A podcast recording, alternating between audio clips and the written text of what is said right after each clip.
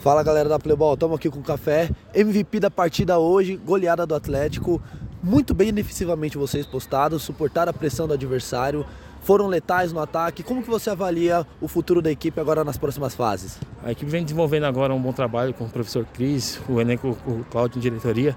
Estamos fortalecendo o grupo e hoje foi esquema tático deu muito certo e a gente conseguiu, foi feliz em fazer os gols aí que não perdemos.